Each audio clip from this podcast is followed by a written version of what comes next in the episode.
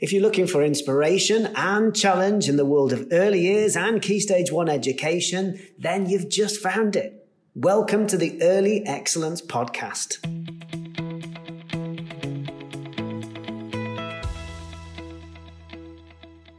There are lots of Early Excellence podcast episodes which will be perfect for inspiring you in the lead up to the new school year. So, have a listen to this episode where we have a tour of the wonderfully rich early years learning environment at the British School of Brussels.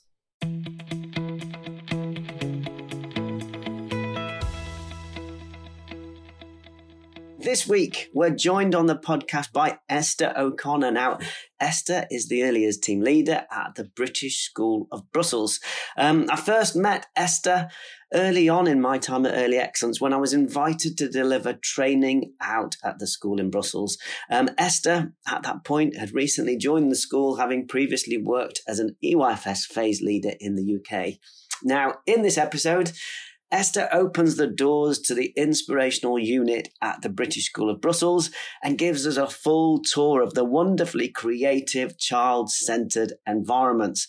So here you go. I think you're going to find this really interesting and really inspiring too. Um, we'll add photos of the fantastic provision to the podcast information so that you can see all of the different things that Esther is talking about and all of the things that Esther introduces as part of the tour.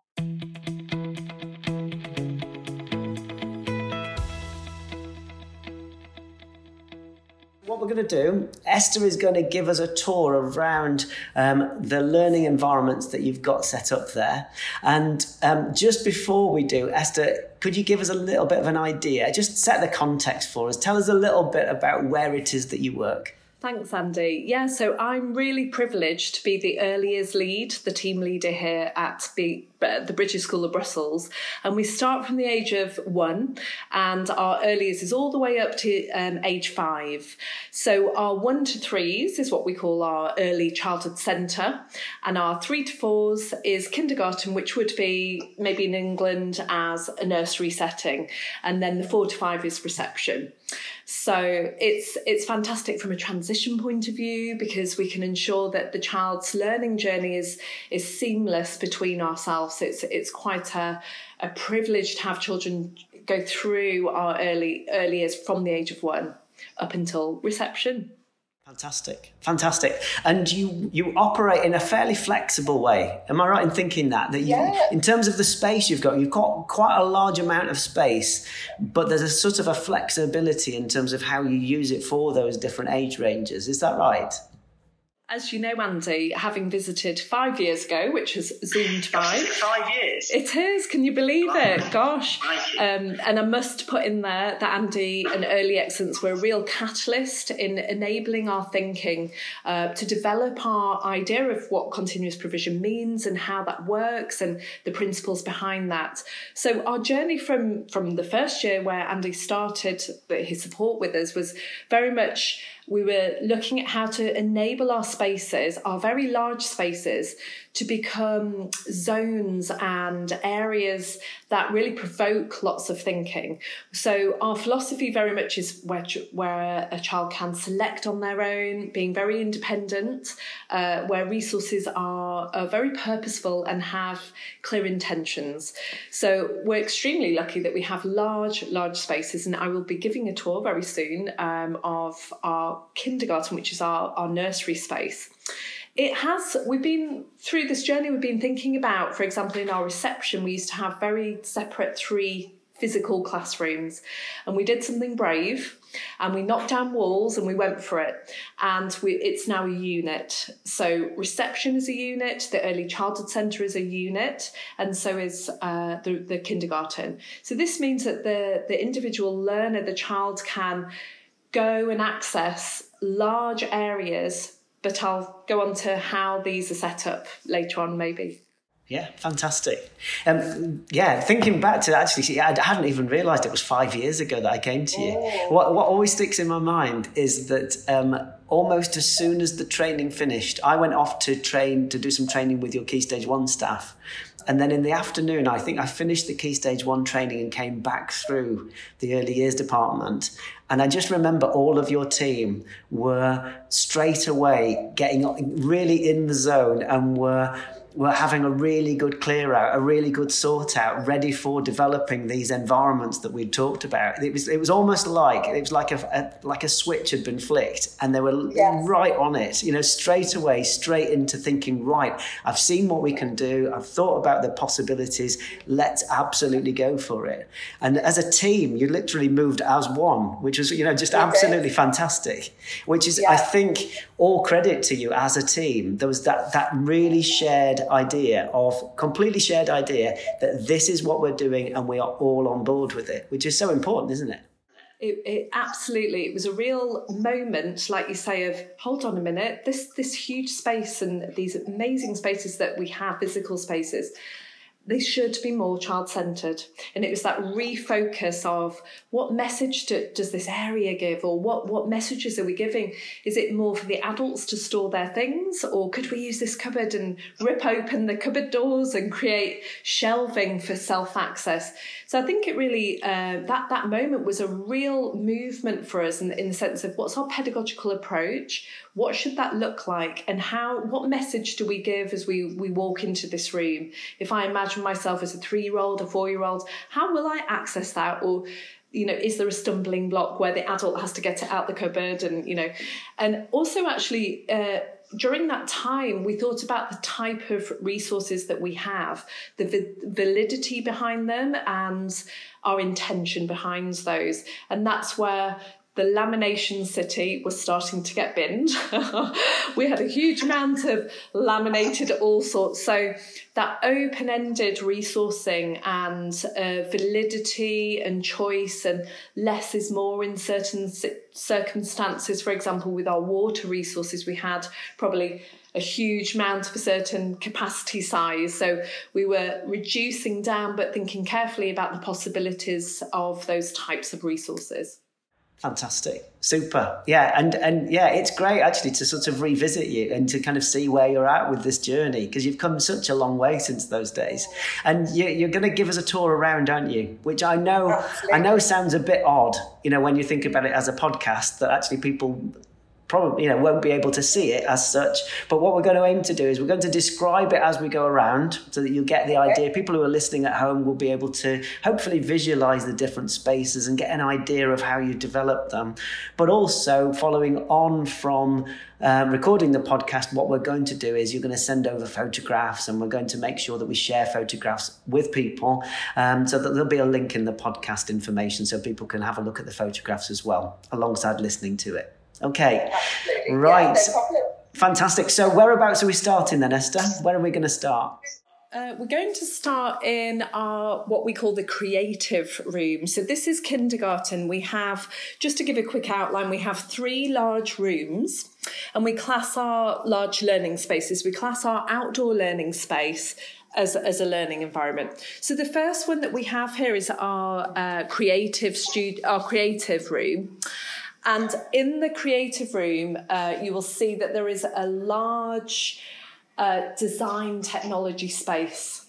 And what we've what we really reflected on was how can we ensure that we we maybe display our, our resources? How how can a three year old come and get the, what they can see? Is it visible? Is it set out clearly?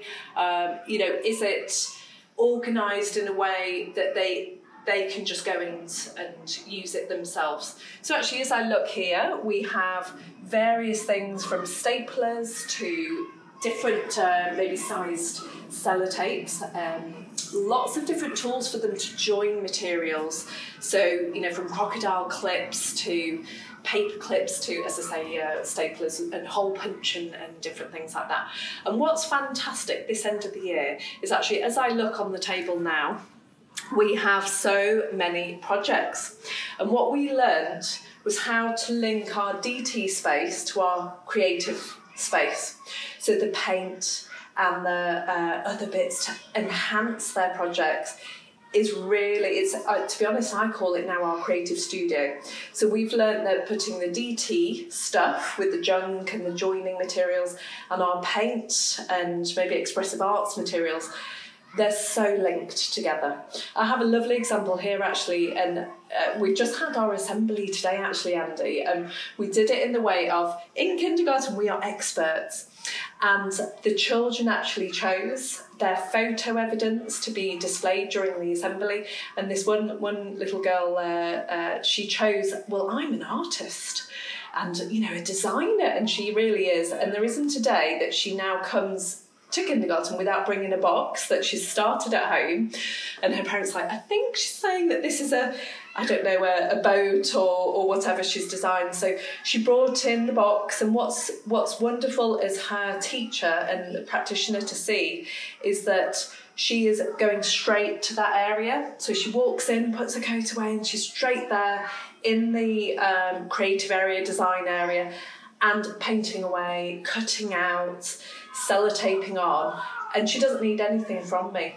So we've realised that that you know those crucial moments in September of training and how to modelling how to use those tools really pays off. And now that wonderful expressive arts skills that we see in our curriculum is being fulfilled of, of you know joining, designing, uh, and creating some fabulous designs. Um, and actually, another really interesting uh, uh, sort of fascination that the children have shown us, which I will have to quickly show you, is uh, tunnelling. Which I haven't come across this actually in 14 years of teaching. Isn't that fantastic? And um, this child, I, I watched uh, another girl actually, this child, and she she was measuring different sized border paper. So we, we just enhanced it with just different strips rather than getting rid of them once you do a display. And it's fascinating. This child had cut up, measured her wrist, and stuck them almost symmetrically onto the paper. And then drew ladders and said, These are the ladders, and they protect you. The tunnels protect you as you go up. So it sounded a bit like a story to me as she was describing it. Yeah. yeah. yeah, it's like creating a small world, isn't it? So, so what you can see, so for, for people who are at home and listening, um, we'll send you photographs of this, but basically what you can see are sheets of paper of different colours, different sizes, and what the children have done is they've cut into loops lots of smaller pieces of paper and then joined them at, at each side to make a kind of like a bridge or a tunnel over the, the uh, or certainly a bridge over the over the piece of paper. Yeah. so that you've got lots um, of loops going on. Yeah and you know you know the fascinating thing about our you know early years world is how the children link learning and they almost contaminate each other with their ideas so what what we noticed because you know we we like to sort of celebrate. Wow, look at this!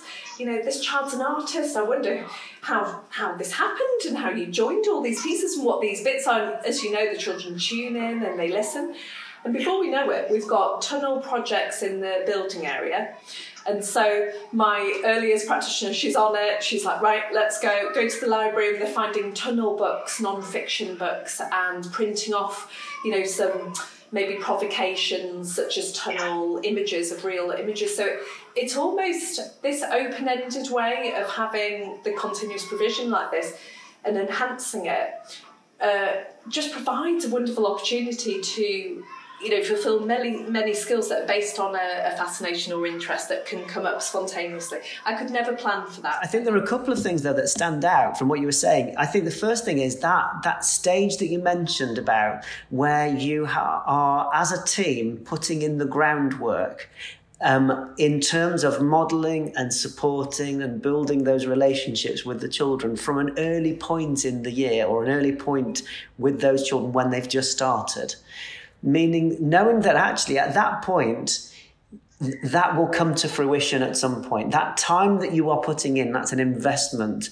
that actually later on in the year or maybe maybe another year's time, that that child actually will, will have benefited from all of that input and they will become more independent, more confident, more secure. And that leads to children exploring in a deeper in a deeper way over time and having that progression. And yet, actually, I, th- I think in terms of practice, that's something that we don't value enough. you know, that time that we spend with the children early on is often something that we rush through in practice, or we feel under pressure to rush through to get to the what we see as the kind of the teaching as such. When actually, I think time spent early on in the year is never wasted. time, time really modelling and supporting means that your areas of provision are then used really effectively. Absolutely. I would also add that there, Andy, one of the key things that we find really helps us in this way is that observation and how when we look carefully and we listen to how the children are using the spaces and actually maybe some barriers too. So what we ended up doing actually, we had two tables joined together and we realized that there was we weren't maximizing maybe the space that we have in this zone and we decided actually if we were to separate the tables they started to work almost opposite each other and the language came stronger and there, there were more children that could access the space because it was a very popular zone. So um, that yeah that powerful thing of just moving simply two tables apart and just changing the way that they were enable children maybe to talk a little bit more about what they were doing, organise themselves. So I, I, I think observation has big parts to play um, as well in terms of reflection. It's, it's helped us to sort of think, you know, this cohort are a different group to last year. So that, that sort of regular reflection um, uh, enables us, I, I think, to cater for these, uh, this, these children this year.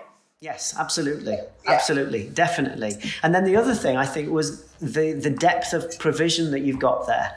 That, you know, from the, the joining materials to the different sorts of paper and card and junk modeling materials and all kinds of different tools and all, all of those sorts of things mean that when you have modeled for the children what you can do, what the possibilities are with these resources, they absolutely then run with it and that it's yes. a combination of the role of the adult and the role of the materials and resources and the breadth of what you're offering there that, that comes together really.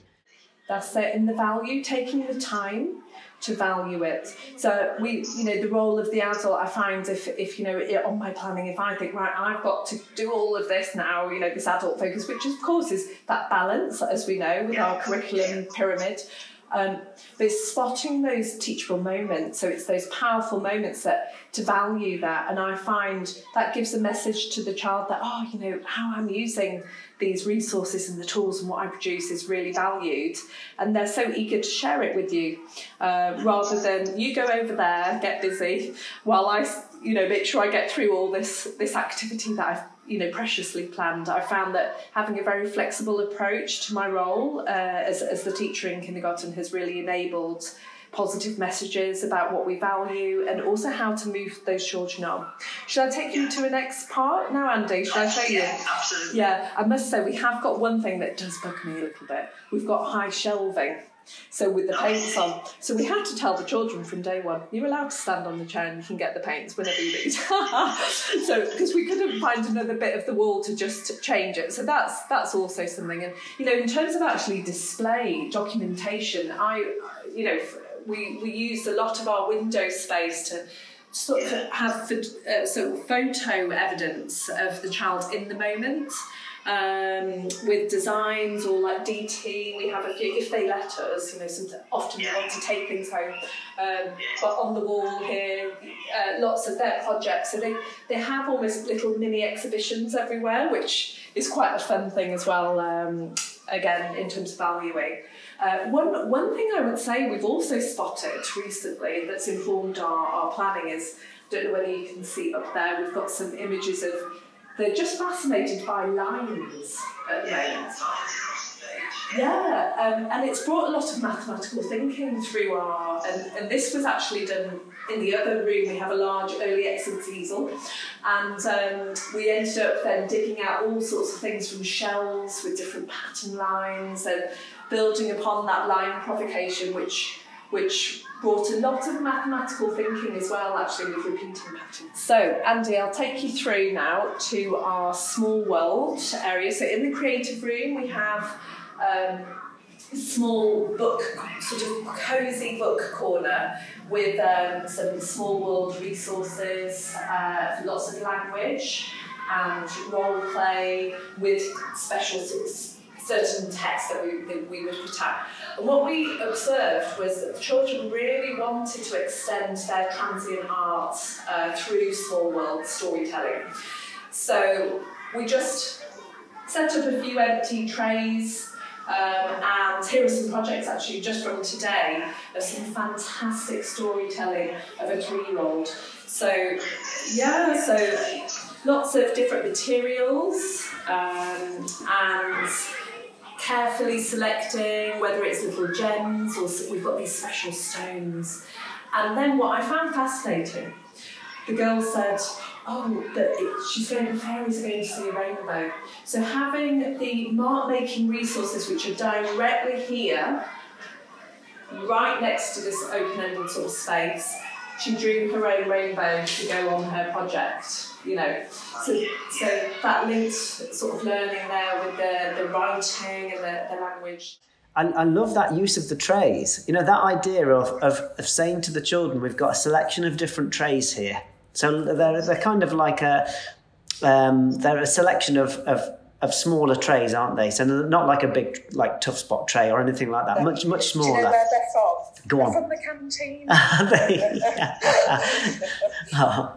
um, so you've got so a selection of different trays, but then saying to the children, well, this is your space. You can you can bring story materials to it. You can create your own story setting here.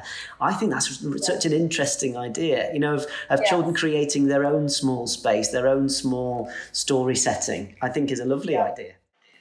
And um, yeah, it's the loose parts as well is something that I am such a fan of. After reading the How Not to Cheat uh, Children, uh, I think Simon Nicholson, the uh, the architect, and we we decided actually, Andy. So we have a very large. We're very lucky. We've got a large section with almost like a bench to it and we were thinking, what should we do? It, looks a bit like it should be a book corner, but then we thought, oh, loose parts, perfect. We can display. So there we have different baskets with frames, as you can see. So many, many different frames, but with particular intentions. So from rectangular shapes to circular to smaller, different sizes deliberately, um, with various loose parts uh, from cogs to wooden circles to tiles, shells, all sorts of different coloured gems, um, even Cuisenaire rods that Year 4 wants to get rid of, so I'll, have those, um, to natural objects. Um, and actually, really interestingly, uh, a little boy brought in a book about dinosaurs and he was so excited. And he went straight to the loose parts area with his book. And he I, I came up and asked, "What's this all about?" Oh, it's a dinosaur and it's it's got precious eggs, and he created a beautiful little home for yeah for the dinosaurs to hide the eggs, the delicate eggs. And again, going, he went straight to the mark making area and got the paper and the tools and and designed his uh, loose parts uh, sort of representation on paper as well, which which was interesting. What I like though is the way that you've talked about how those different spaces belong together and how actually the the writing links to the small world and the block play and the transient art in that flexibility and that opportunity for children to express story ideas and then go and use the mark making materials and add it to their story setting. You know like the rainbow that you mentioned earlier on or with the dinosaur idea. That that doesn't happen by accident. That's because actually you planned it so that your writing and mark making is near to that space so children and then it's been modeled so that children know they can link those materials and resources together.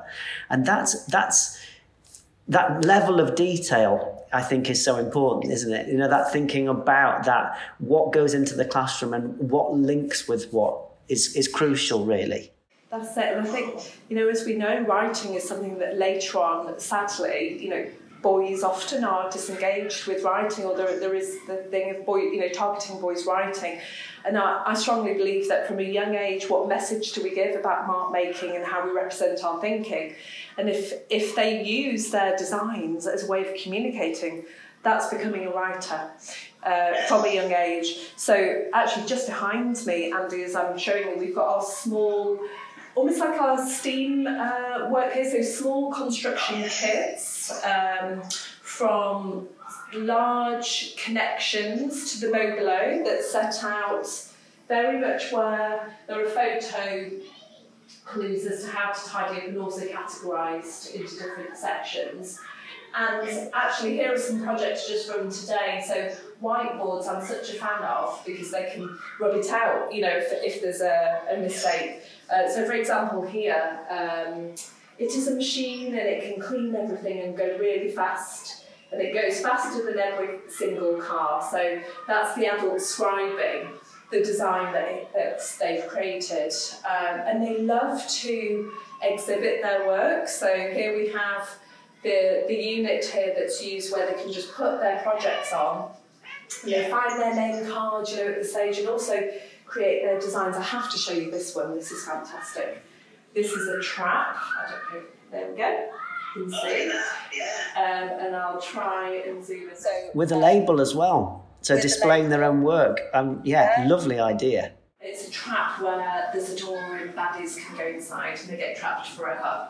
Uh, so, just with the loose parts, actually, Andy, the one thing that I also find that's absolutely powerful is mathematical thinking with loose parts. Yes. Um, and recently, Helen Williams has just published a fan- fabulous book, Playful Mathematics. Have you heard? Yes. Yeah, you've heard? Yeah, um, yeah. Our, our claim to fame is that we were collaborating with Helen, and we had a real privilege to trial some of the activities that Helen was using in her book.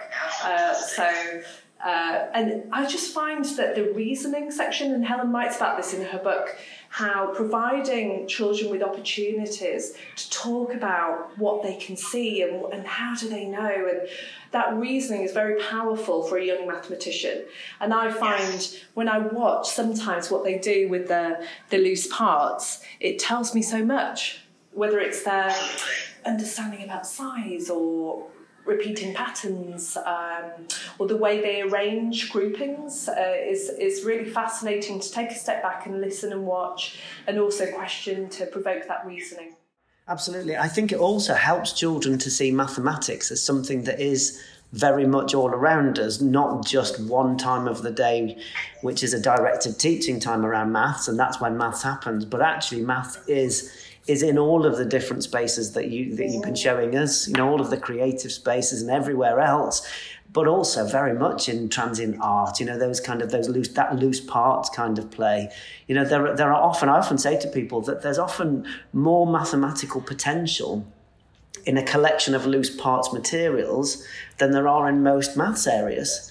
That when you yeah. think about, you know, the compare bears and counting camels and all of those kind of you know random things that kind of link together they're only ever they only ever come in like three or four colors and three yeah. or three sizes maybe when really you're you know the loose parts there's a range of different sizes and scales and and textures and colors and patterns and all kinds of different things that you can use to create as well as count and for me, that's always going to be far more rich as a mathematical resource.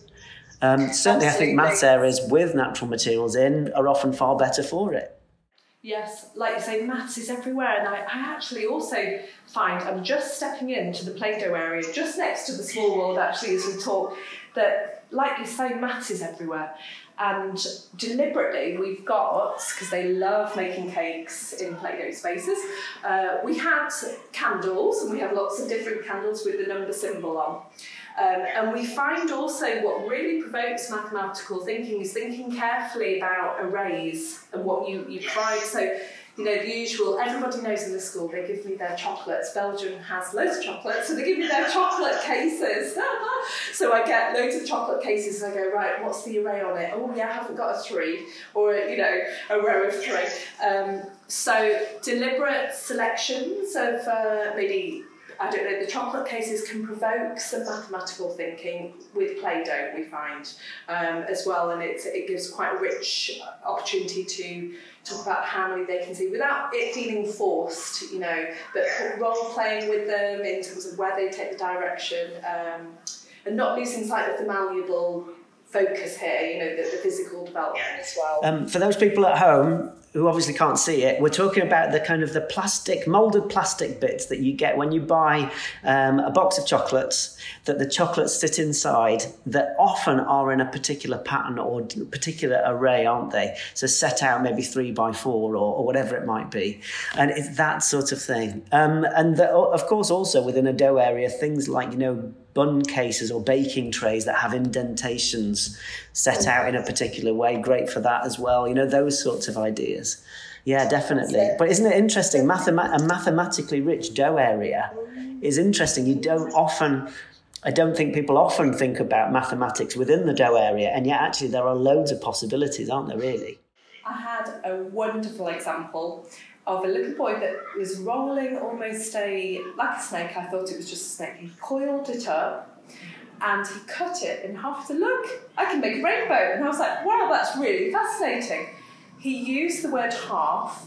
He said, "I cut it in half." So the language of half and recognizing there's a whole, then a half, and he'd made four rainbows. And he got another one. I said, oh, I can't remember how to make it. He was rolling it again. He said, Now there will be six. And that told me so much about his mathematical understanding, his you know mental addition there of adding the two more um, so yeah and that was through a really spontaneous play you know within the, the malleable space i've got to show you this before it falls actually andy so this is our light area now with the projector.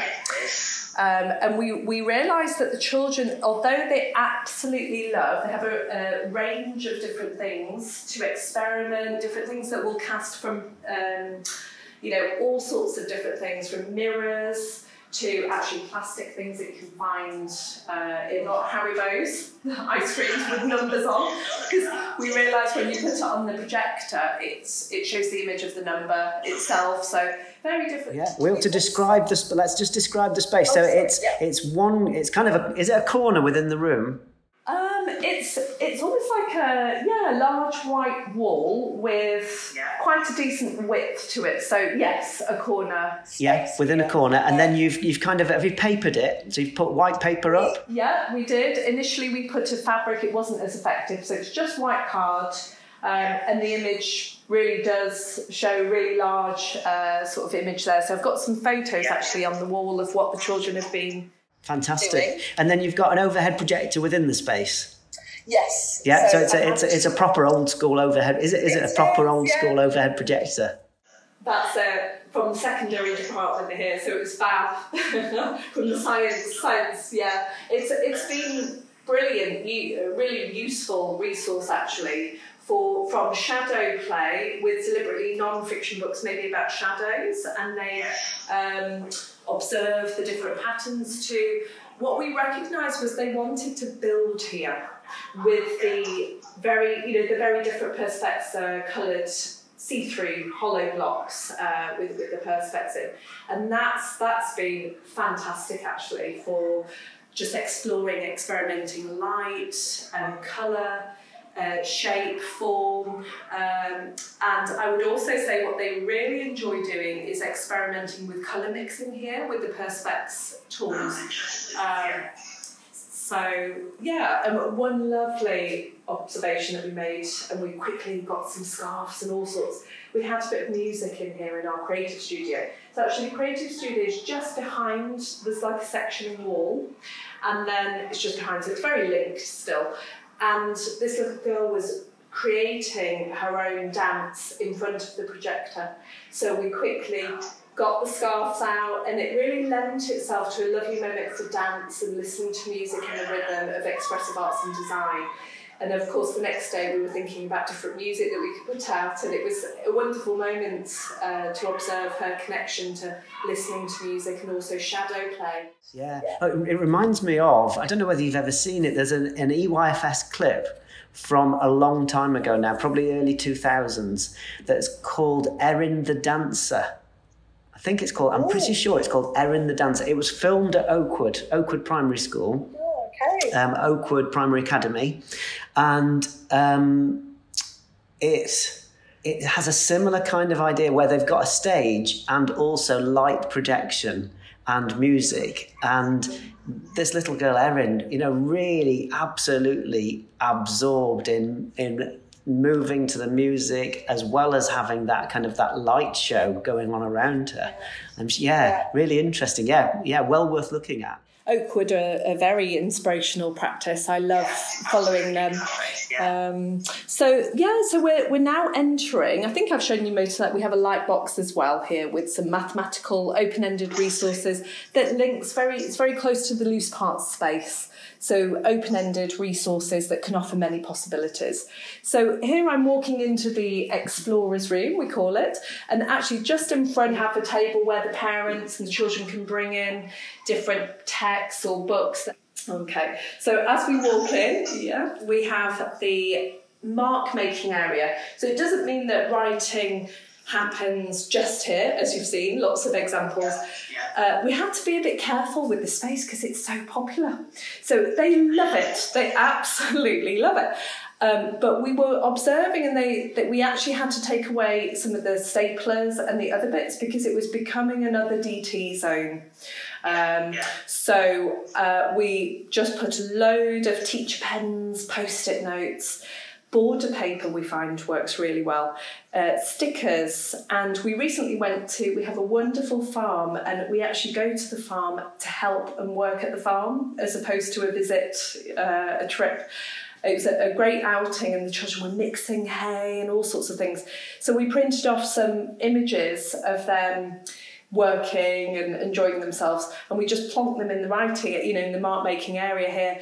And that was also quite a powerful way um, yeah. to just yeah they loved that finding themselves and quite a meaningful way. But I, what i love about the space there's no sort of set you need to come and do you know? It's very open. And so i find that the children just produce some fantastic things they have different coloured paper on the shelving and different whether it's different sizes. And we were noticing and observing they were creating maps. They have the sudden fascination for maps. So that's where I've just plonked a non-fiction book about maps and uh, we actually put a metro map in there as well so different stimulus based on what we've seen them doing um, but i could quickly show you we have a, uh, a washing line with the children come up and they just plonk their work up here. Yeah, love that. I love the way that you're getting your children to display their own work and really value it. You know, both in the, you know, when it was when we were looking at the loose parts and the small world, you know, they'd created their own story setting and then made a label for it. And then here you've got children displaying their own writing and mark making. You know, there's that real value attached to it, isn't there? That's a real signal that actually what you're doing here is valued, that we're wanting you to display it you yes. know, create an exhibition of it. It's, it's quite powerful because then yeah. you, you think using that space, I think historically we put up maybe you know, all perfectly backed and bordered, you know, work. And yeah. actually, when at their level, they can they love using pegs on the washing line, you know, yeah. and they're really proud to show each other what they've been working on. And I'd say another another um, aspect to that that we've talked as a team about is the voice of the child and how we document that.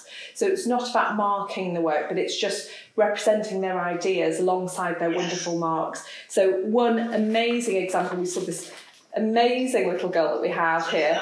And you're just like, wow, what is going on there? So much imagination.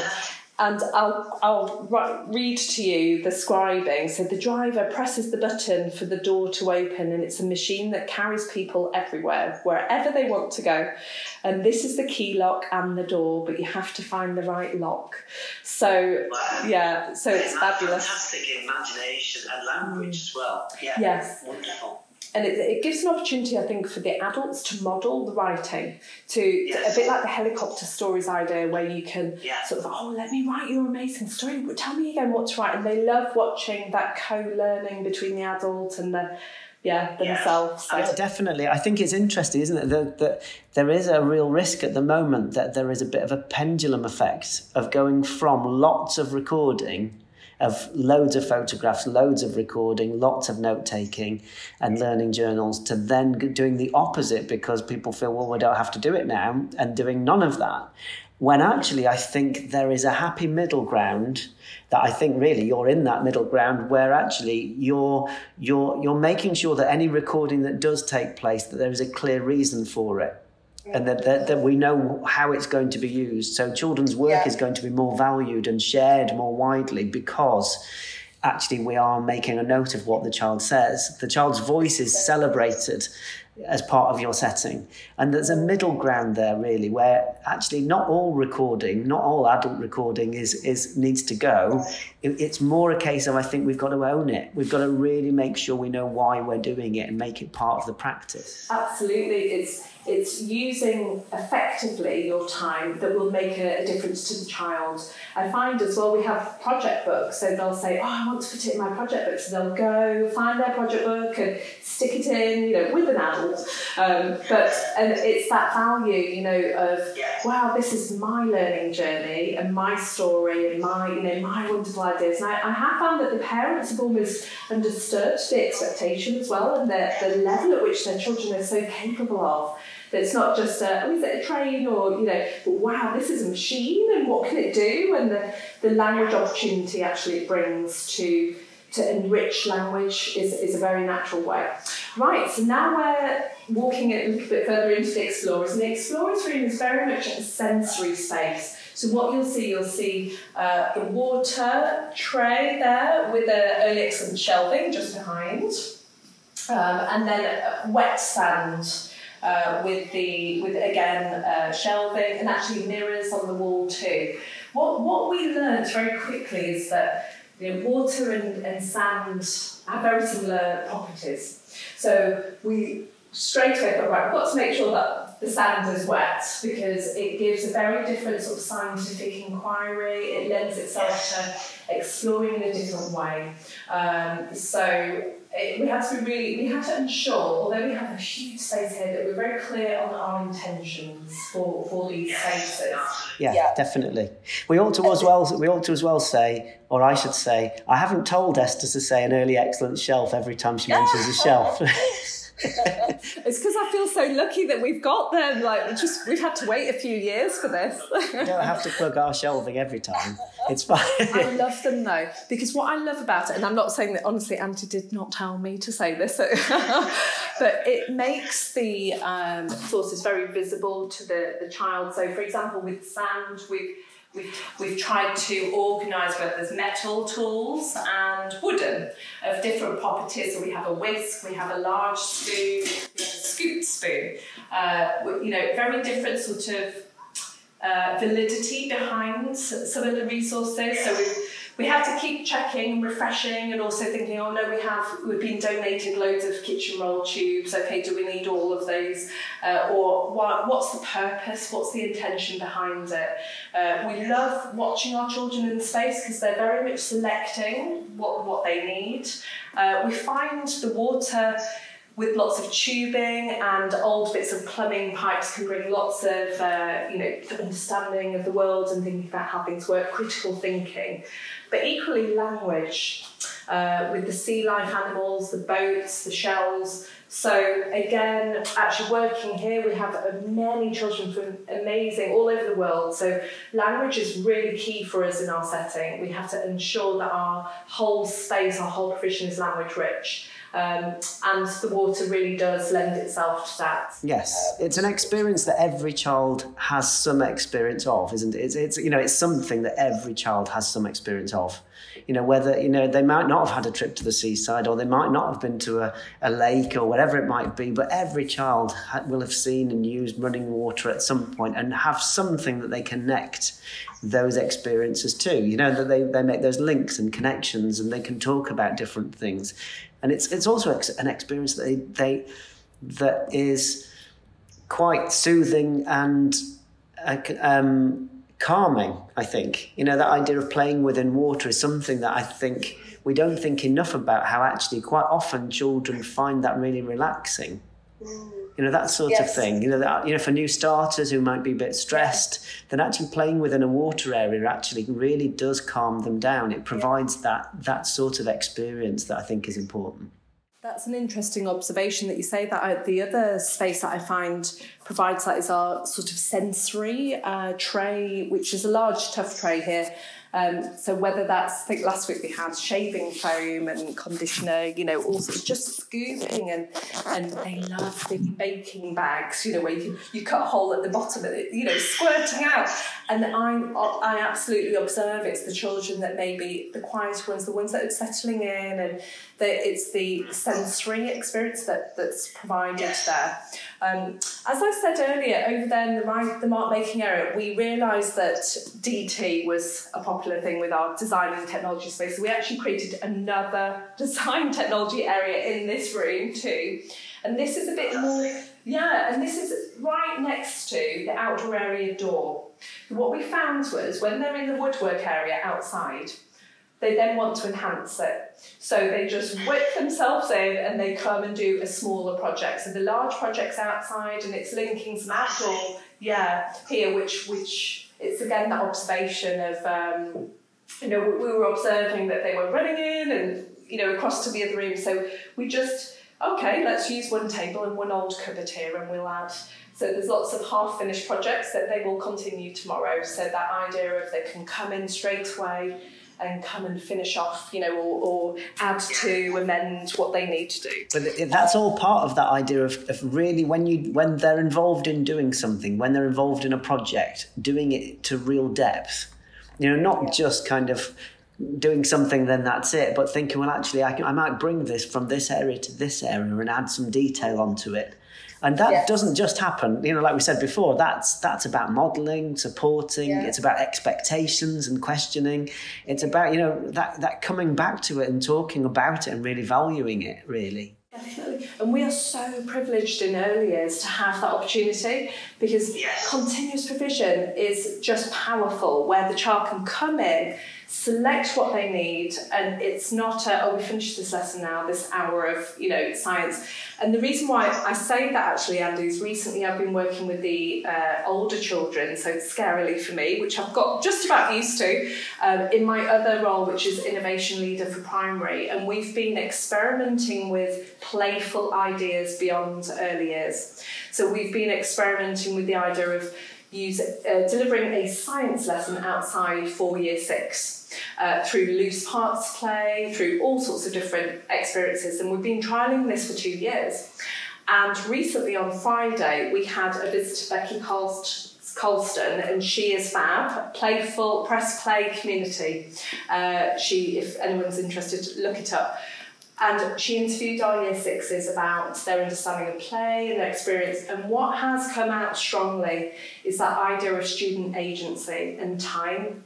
So having freedom to choose your resources, to learn and actually make, make mistakes. They found, oh, you know, the feedback from our year six students was, oh, we make more mistakes in this way. But it gives us, we have more time to work on it. And uh, also the idea of, uh, self selection with things that interest them. So it made me really feel, you know, wow, our earliest children have really got a fantastic opportunity to learn uh, in, in an environment where they can select, choose, amend uh, with careful facilitation from, from the role of the adults. Yeah. And that returning to things is so important for young children, isn't it? You know that that, yeah. that from their point of view, they they need to be able to put something down to display it at the end of a day and then know that actually it will still be there tomorrow and might come back to it and pick it up and carry on with it and that you get a greater depth of thinking around that because you've you've given children the space and the opportunity to return to things which doesn't always happen. You know, the way that we organise our spaces may mean that that can't happen, or the way that we organise our resources may mean that that can't happen. You know, in, in settings that change around resources all of the time, or have lots and lots of enhancements that keep swapping and changing, it becomes less I think likely I think that children will be able to return to things that interest them because things change around them too much. Yeah, and it's like you say, it's it's the careful enhancement, but the majority must be it's that continuity that they need. Um, so I'm just I've just entered now, just next to the water tray here is our inquiry space. So we have many photographs of them in our forest sessions. So every Thursday, we're very lucky we get to learn outdoors uh, in the forest. So a proper forest session. And often, what we've noticed is they want to bring things back from our forest. We have a beautiful forest, as Andy knows, right next to our school. So it doesn't matter the weather, apart from the wind. We get out there, overalls on, and we're out. Um, so it's linking and extending inquiries from those sessions we find uh, this space gives. So, for example, in here you'll find magnifying glasses, all sorts of different shells, um, very mirrors, uh, some special stones, rocks, and I've noticed lately that they like to come and contribute from home too. Uh, so it's it's quite a powerful space for lots of that understanding of the world and language again and inquiry, uh, finding things out and observing. Um, and actually, recently we did a, a, planting project as well. So they they love being in charge and you know checking up on them.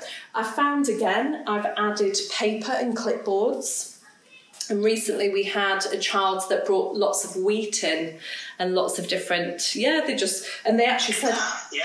I need to bring this to the, you know, the science area. That I just love it. My heart melts when they say that.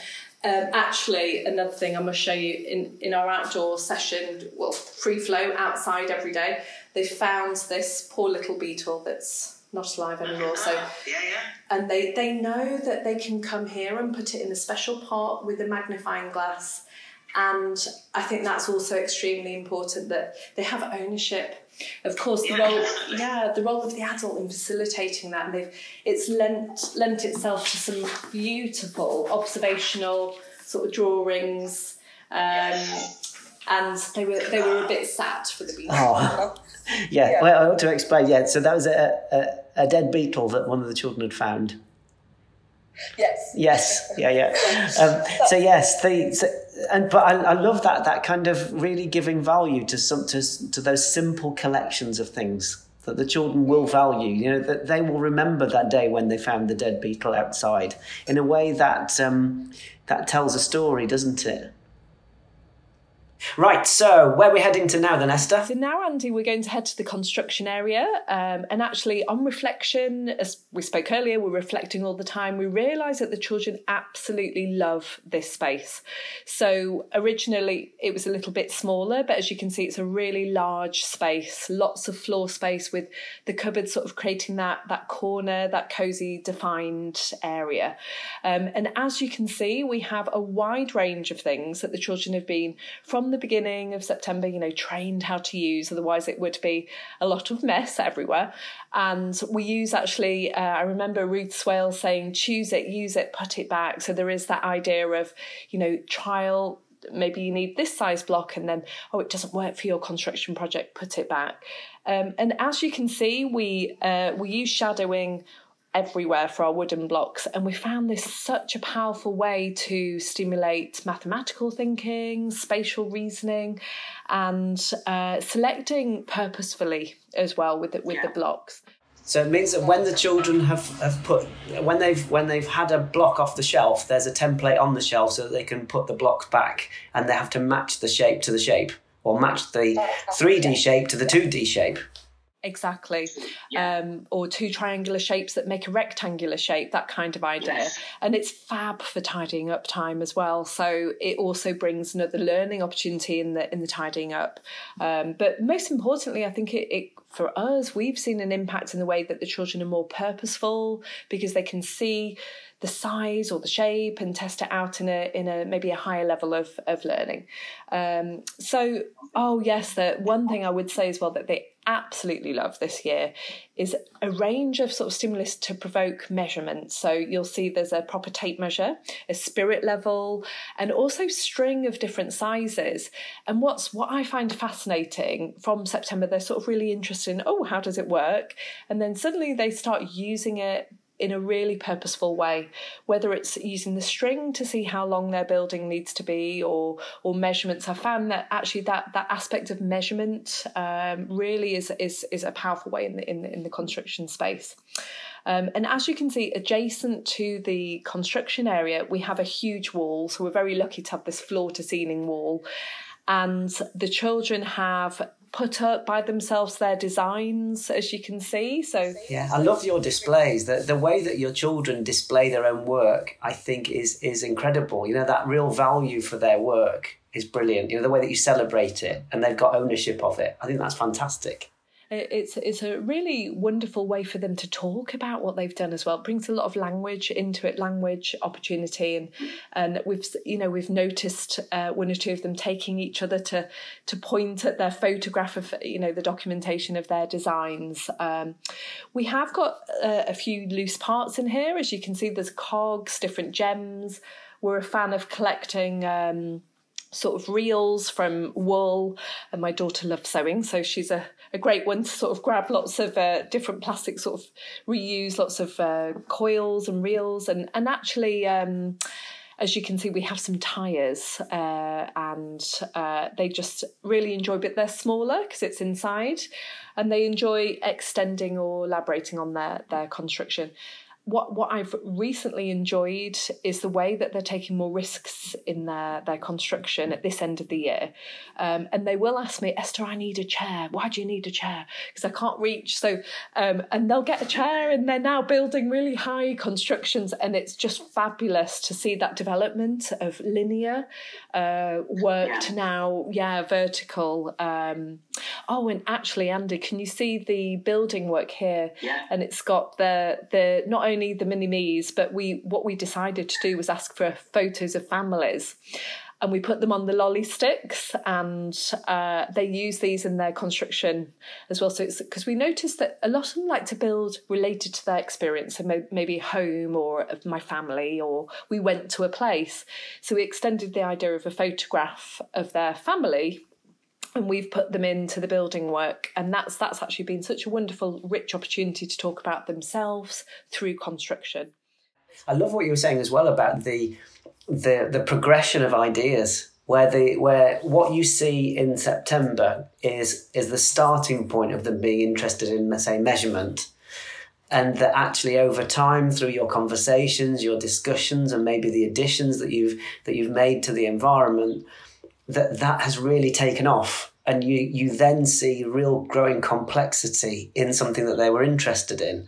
And that you've supported that you've kept that going and worked around sort of of thinking carefully about how you enhance things meaningfully, how you show them something new, how you share something in a book, or how you use new vocabulary. It's that kind of adult role alongside the environment, isn't it, that I think is so crucial it's a powerful way as well as we always say in you know early is it's it's that holistic learning so um, remember earlier i was saying about the tunnels and the tunneling fascination so yeah. as you can see see here we've got some uh, tunnel non-fiction books and some sort of pictures of different tunnels around the world and that's provoked further sort of linked learning from their mark making workshop area into um, yeah, it's, it's quite a powerful way to sort of use that stimulus in the construction space too.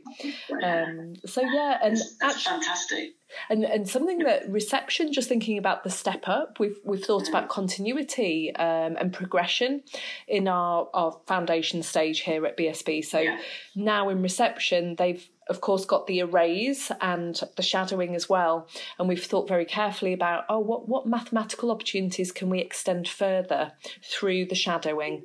So they might have deliberate arrays with with three, you know, rows of three, or um, the new Numicon might be placed sort of with the, alongside the arrangements. So we've certainly had many discussions, ongoing discussions about how we ensure the progression carries on, um, and we're trialing uh, year one and year two to have continuous provision, which is very exciting, and elements of continuous provision in year three. Uh, so as part of my other role in school, which is innovation leader. So it's been interesting trialing further ideas of continuous provision. Yeah. I was going to say that clearly the success that you've had here within your early years spaces within the school has obviously got pe- other people within school thinking. You know, you were talking about how you you you got that role as innovation leader, and you were working with your the year sixes.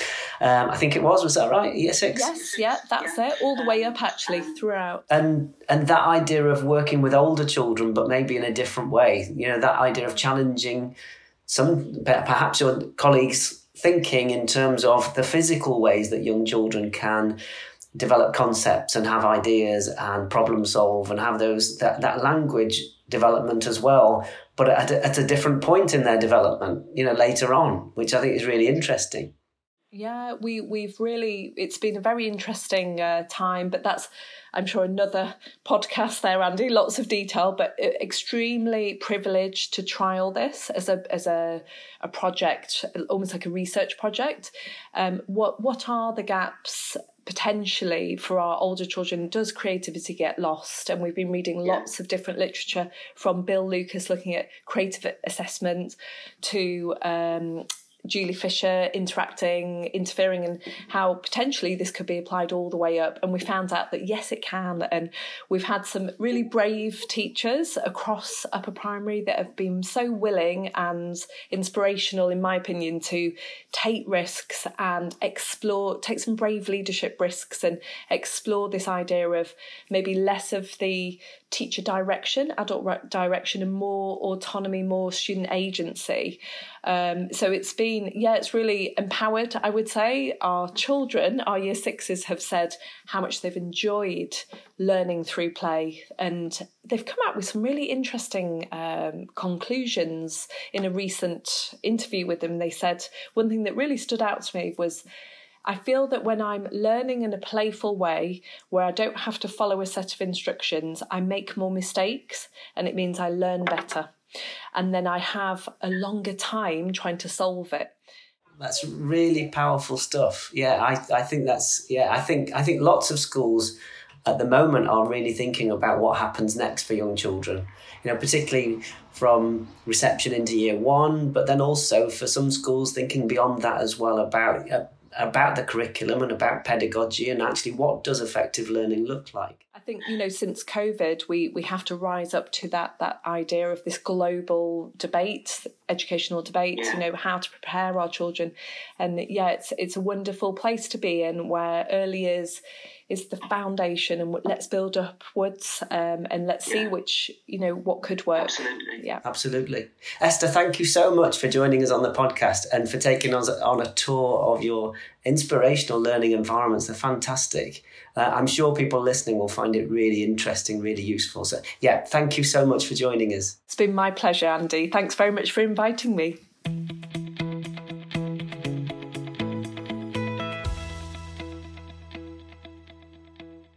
So there you go. Thank you so much to Esther for joining us on the podcast and for giving us a tour of your inspirational learning environments. So many wonderfully creative and child centered elements to the practice that have clearly been embedded over time. Uh, you know, it's been fantastic. I think, as somebody who was there right at the very start of the journey, to see how all of that has been developed and embedded as part of your practice, I think it's wonderful, wonderful to see. Um, if you want to, to know more, about Esther and her team's fantastic work, Esther is on Twitter and shares really inspirational things on Twitter.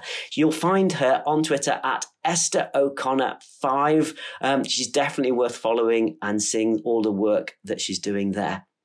Um, thank you also to all of you people out there for listening. If you've enjoyed this episode and found it useful, then please do get in touch. Get in touch if you've got any questions or anything you'd like to feed back to us.